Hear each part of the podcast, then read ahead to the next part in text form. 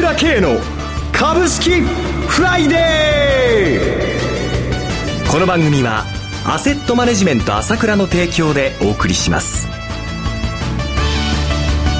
皆さんおはようございます。岡本留美子です。朝倉慶の株式フライデー今日も株式投資で重要となる注目ポイントを取り上げてまいります。早速アセットマネジメント朝倉代表取締役経済アナリストの朝倉圭さんと番組を進めてまいります。朝倉さんおはようございます。おはようございます。よろしくお願いします。よろしくお願いします。昨日は日経平均株価トピックスともに高値引けとなりました。ニューヨークダウも6営業日ぶりに反発。この1週間いかがご覧になっていますか？そうですね。まずは昨日の日経平均の強さに驚きましたよね。はい。3日連続安で冴えなかったじゃないですか。えー、一昨日は安値引けでしたもんね。そうでしょ、ええそれが配当落ちでしょ？はい。そしたら配当を即座に埋めて178円高。はい。実質は258円高じゃないですか。はい。あっという間に強さを見せてきましたよね。はい。まあ、あの、日経平均考えてみるとですね、私前からお話ししましたけど、9月に入って、はいまあ、アベノミクスの第2ラウンドに入ったよとええいうことでお話ししたんですけれども、はいまさにその姿が出てるっていう感じですよね。はい。8月末は13,388円だったんですけれども、はいこうやって振り返ってみるとね、ええ1ヶ月弱で、まあ、10%近く上がってるわけですよ。しかもね、これ、このオリンピックが終わった後は344円、218円っていう急激に上がったんですよね。はい。で、その後一瞬37円下がったんだが、あと90円安っていうのがあったんだが、また先週18日、19日は290円だか260円だかってきたんですね。ええそして、また3日連続安しましたよね。でもはい3日連続安って言っても23円、9円、112円ということで、全部足しても140円ぐらい下がっただけなんですよ。はいで1日でまた埋めちゃったわけでしょ？ええで非常にやはり強い相場なんですね。はい。確かにアメリカの方はちょっと財政の問題、えええーそれから債務上限の問題があってもたついています。はい。しかしながら、日本の相場は完全に要点してきたんだと。はい。いよいよ第2ラウンドに入って15,900円をね、抜いていく動きに入っているんだと。ええまあ、このね、えー見方を取っておくということが寛容なんだと思いますよ。わかりました。それでは一旦 CM を挟みます。今朝倉慶が熱いその鋭い分析力で注目を集める経済予測のプロ、朝倉慶が代表を務めるアセットマネジメント朝倉では、日々の株式情報を無料でリアルタイム配信中。アベノミクスで上昇した株式相場、投資家はここからどう対処すべきか。迷ったら朝倉慶。キーワード朝倉慶で検索を。アセットマネジメント朝倉は、証券取引、金銭有価証券の予託貸付行為は行っておりません。また、情報提供する金融商品のお取引では、相場変動などにより損失を生じる恐れがあります。取引説明書、契約締結前交付書面などを十分にお読みいただき、ご理解の上お取引ください。金融商品仲介業者登録、関東財務局長、金中第605号。では朝倉さん、世界のマーケットはどのような動きになってきているのでしょうか？そうですね。やはりニューヨークダウがね、やっと6日ぶりに上がったんですけれども、ええちょっとニューヨーク含めてもたついてるというか混乱してますよね。そうですね。5日続落した時は400ドル以上下げたんですよね。そうですよえね。えやっぱりこれは一重に先週発表になった FOMC のいわゆるその量的緩和縮小の見送りですよね。はい。やっぱりこれで投資家は本当にはしごを外された、外されたような感じになっちゃったんですよね。はい。要はええ5月22日にあれだけね、ええ言って縮小するよということを示唆して、はいそれから世界のマーケットは日本だって1000円も下がっちゃってね、はい世界中のマーケットは大混乱に陥ってしまったわけじゃないですか。はい。それはすべてこの9月の18日にね、量的縮小に、量的緩和縮小に入るだろうという、そういう読みのもとに、それにずっと備えていろんなことをやってきたわけじゃないですか。そうですね。ええところが、はいその肝心のね、はい FRB がね、まあ FRB なりの理屈はあるんでしょうが、ええ結局投資家としてははしごを外されたようなか形になっちゃったわけですよ。はい。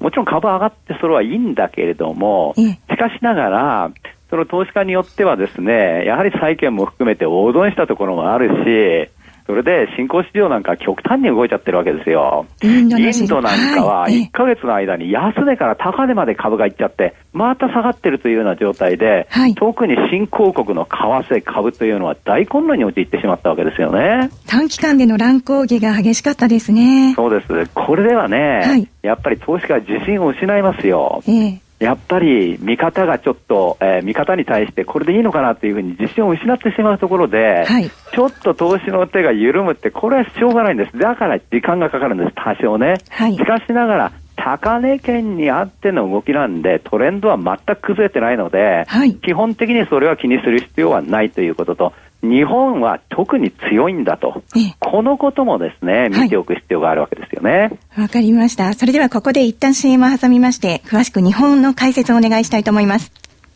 株式投資に答えがある。株高だからといって必ず設けられる保証はない。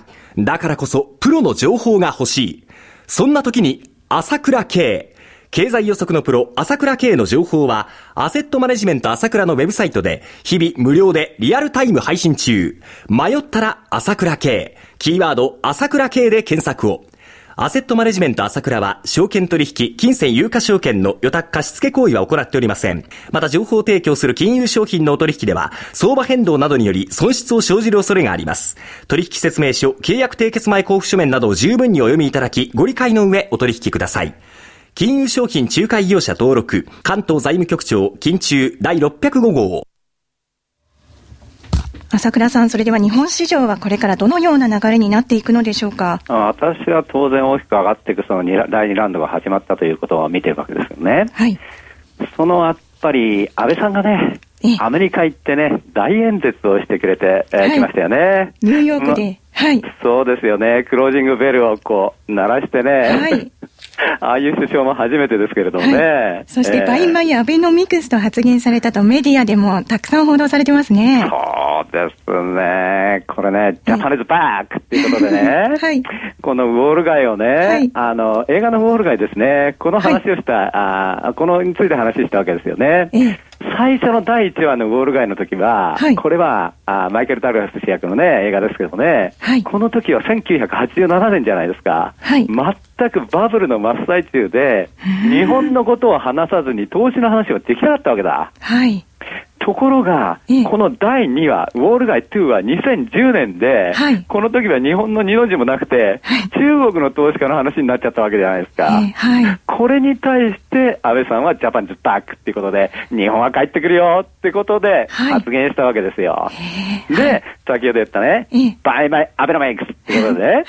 とにかく日本に投資しなさいよと、はい。日本は買いなんですよと、はっきりこれ海外の投資家に言ってきたわけですけども、大胆発言ですよね。そうです。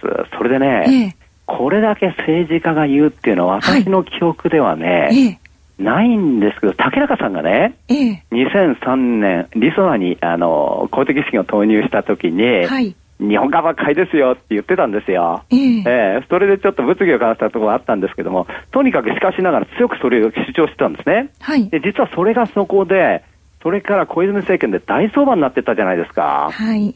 あれを思い出しますよね。はい。要は、え国が株を上げる、まあ、今今度、ニーサなんかもそうなんですけども、これも国民に投資させようということなんですけども、はい国が株を上げていく、上げさせたいっていうのは、これ、国策なんですよ。なるほど。あところで朝倉さん、本をお出しするそうですね。はいはいはい。はい。ぜひ詳しく教えてください。そうですね。はい。あのー今日、え発売日は30日なんですけれども、9月今日30日はいそうですね。都内にはなるか、なると思うんですけれども、まあ、あー徳間の方から出すんですけどもね、はい。2014年インフレに向かう世界。だからマネーがさ株に殺到すると。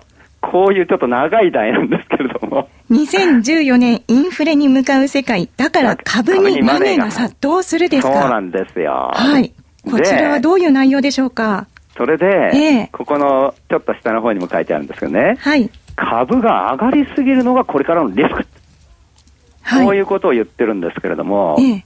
私はまさにですね、はいこの国策に基づいてですね、はい本当に大きな相場がまあ始まってくるということは言っていましたけども、ええそれは最初の初動期でもはっきり現れてるわけだが、はい第2幕がこれで始まってきたわけだけども、はい来年に向けても相当上がっていくという流れになってくると思うんですよ。はい。その中では、株をやってる人だけだけがいい世界が起きて起きてしまうですよ、おそらく。はい。株をやってないと資産が防衛できない、ないし、うんその極端に差がついてしまうという世の中になってしまうと思うんですね。はい。これがですが、リスクになるほど行ってしまうと。そこまで行ってしまうんだと思ってるんですよ。はいで今回の NISA なんかもそうなんですけどもね、ええ NISA を最初にやった人はなんとか助かるでしょう。はいそれから NISA をやることで、儲かったという味を占めて、また今まで株に投資したことのない、この人たちもおそらく出てくるという流れがですね、はい来年始まってくると思うんですね。はい。まさにこれは国策にとって投資しよう、投資しようということで、年金の運用方法なんかも変えようと今言ってるわけですけども、この流れは絶対的な流れがですね、存在していると思っていいと思うんですね。はい。で、その上で安倍さんが最後に言ってきたことは、これから帰って、帰って規制緩和だということを言ってた言ってきたわけですよ。はい。要は、10月これから市場ではどういうことを材料にされるかというと、ええ要は戦略特区ですね。国家戦略特区ですね。そうです。はい。前回の9月のの前の前にお話ししましたけど、9月の11日で締め切られているわけだが、はい。この国家戦略特区がいよいよこれ、これ、これっていうことで、具体化した話がこれから出てくるわけですよ。はい。ええその時に、そこで初めて、その時点で規制緩和をするということで、まさにアベノミクスは第1の矢、第2の矢、第3の矢、第4の矢でオリンピックも出てきましたけども、はい。オリンピックと絡んで、この規制緩和の話が大々的に出てくるわけですね。この辺がですね、また新たなですね、株式市場の、今まで安倍政権は、はい。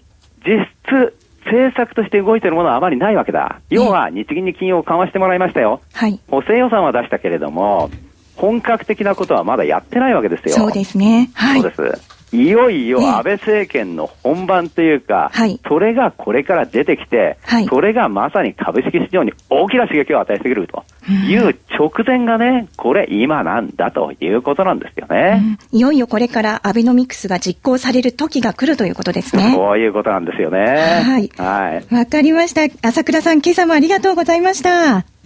お話は、アセットマネジメント朝倉代表取締役経済アナリストの朝倉圭さんでした。